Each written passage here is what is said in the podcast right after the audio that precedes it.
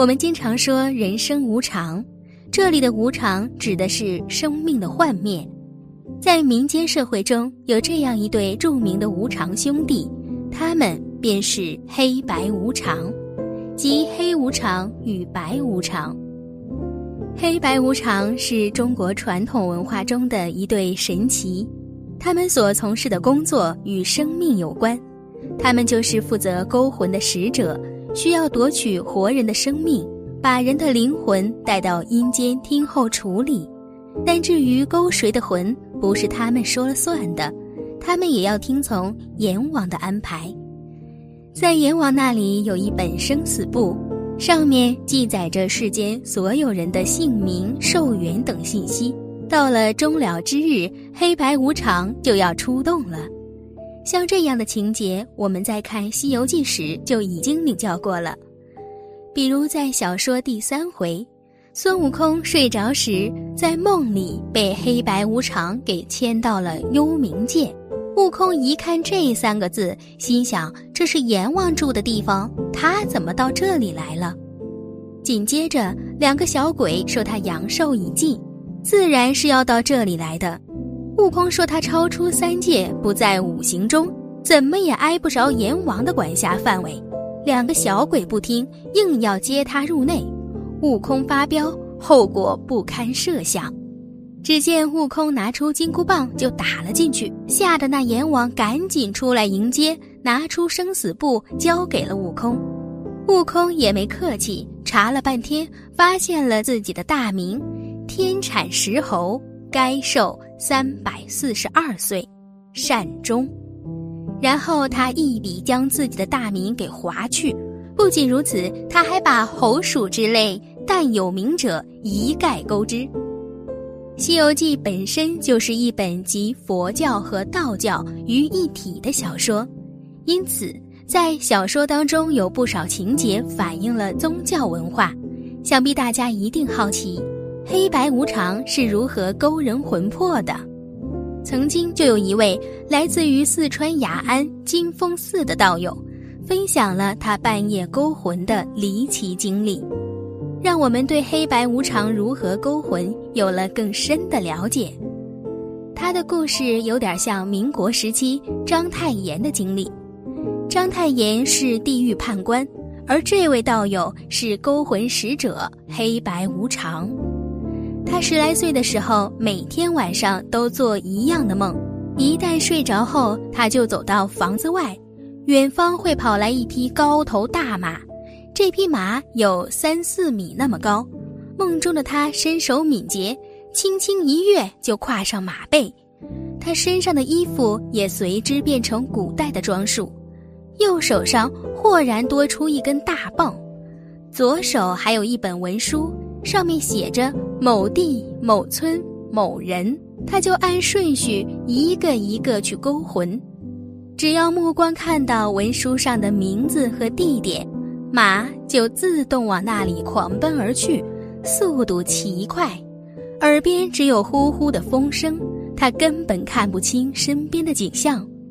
就这样，每天晚上他都带着这本死亡名册出发，近则在四川，最远出差到山东、湖南等各地，一个晚上要跑好几个来回。大家一定好奇他是怎么勾魂的。是不是唱戏一样，拿着哭丧棒跳着舞，用铁锁链套上人的脖子，人就在万分恐惧中被他带走了？他说没那么复杂，干脆的很。一到人家门口，他晃一晃那条大棒，那人的灵魂就被他勾出了房子，轻飘飘的挂在棒子上，他便在奔向下一家。那么一晚上的工作量有多大呢？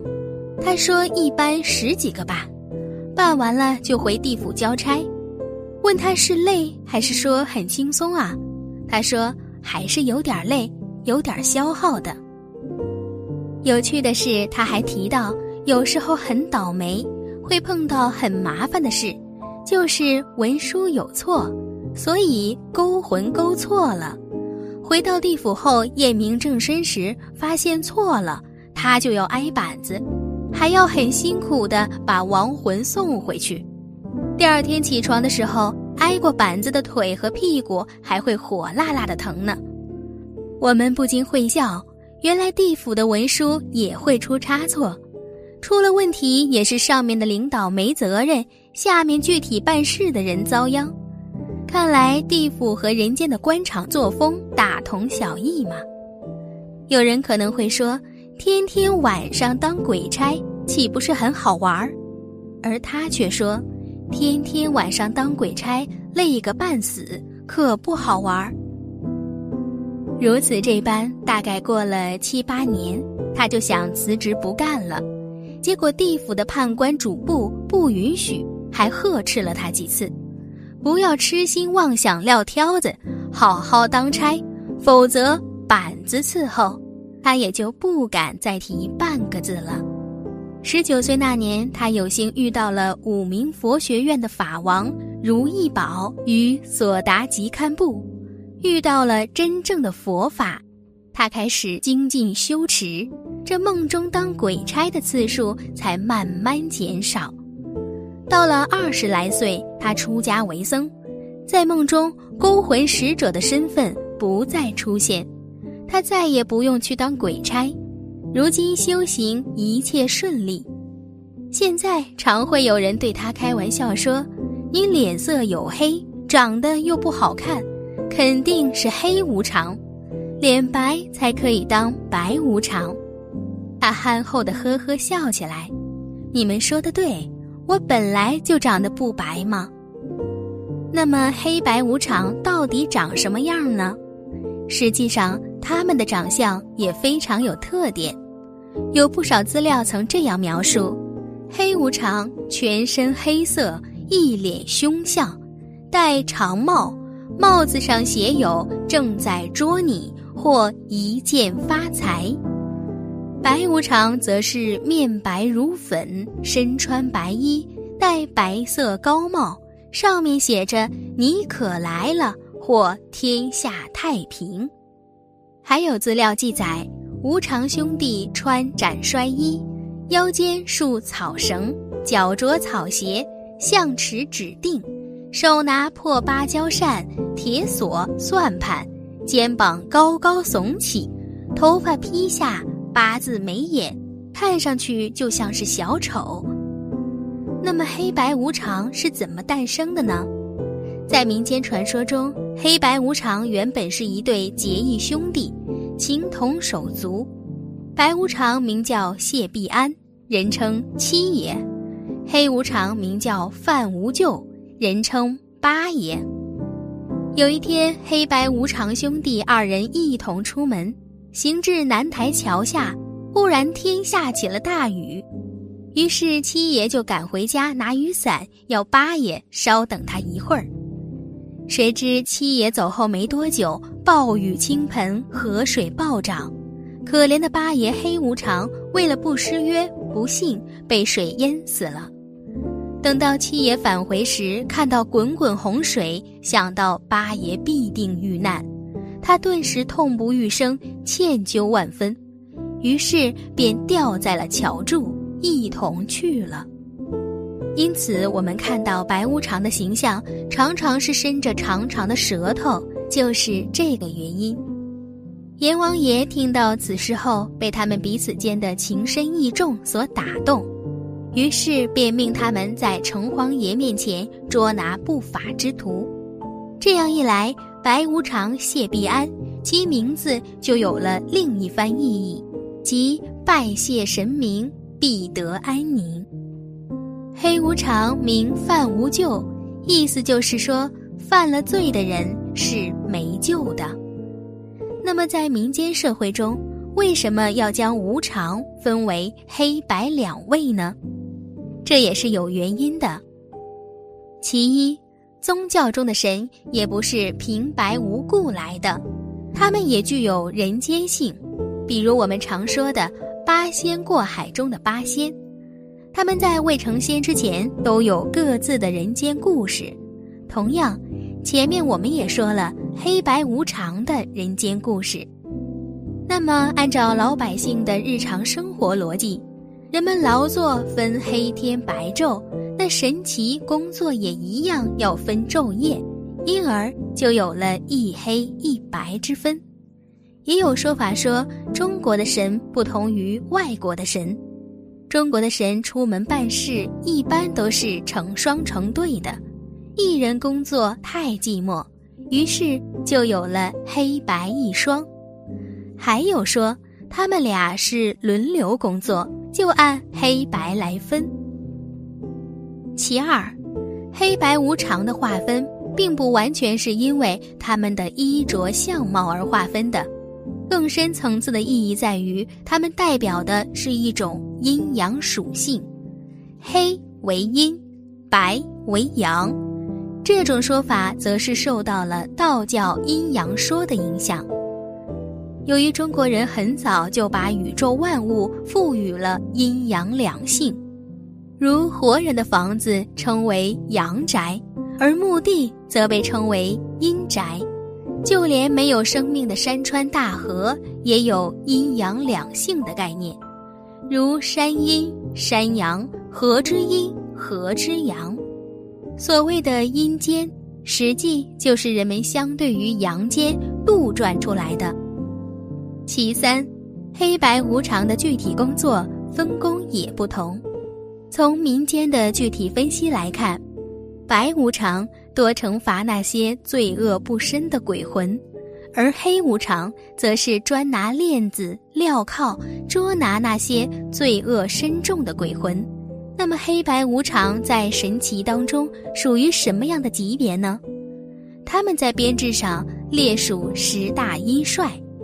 其他九位分别是鬼王、日游神、夜游神、牛头、马面、豹尾、鸟嘴、鱼鳃和黄蜂。阴间是中国传统文化中与阳间相对的空间，被视为灵魂的归宿地。所以，同样，人们把阳间的人情也赋予了阴间。于是便出现了地府与掌管地府的神，阴间地府中的神也与天界一样，有着明确的等级划分。先是五方鬼帝，东西南北中，其下设有十殿阎王，阎王手下又有专司功过赏罚的判官，再往下就是各色鬼差。鬼差是与人间沟通最频繁的小鬼，黑白无常就属于鬼差一类的小鬼了。可见他们在地府的地位是非常低的，主要就是负责跑腿的。那么在人死之后，为什么必须要黑白无常来接引呢？这就涉及到魂与魄的问题。春秋时代的范蠡。不仅是一位政治家，还是一位道家学者。他说：“不但人有魂魄，天地间的万物都有魂魄。人具有了魂魄，就有了生命；而丧失了魂魄，就会走向死亡。什么叫魂？魂就是人体的阳气，是有形的，好比封箱的皮带子一样；而魄。”则是无形的，是人体的阴气，也就是人体元气产生的源泉。如果人体的魂与魄相互作用，达到一种中和的状态，那么就会凝聚成神。我们经常说人要有精气神，其实就是一种阴阳调和的最佳状态，也可以说是。魂与魄的相互作用。既然人体内有魂与魄，那么在人消亡的时候就会魂飞魄散，魂魄就又回归到大自然。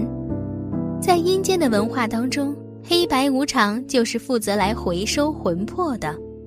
对于男性来说，白无常吸其阴魂，黑无常散其阳魄。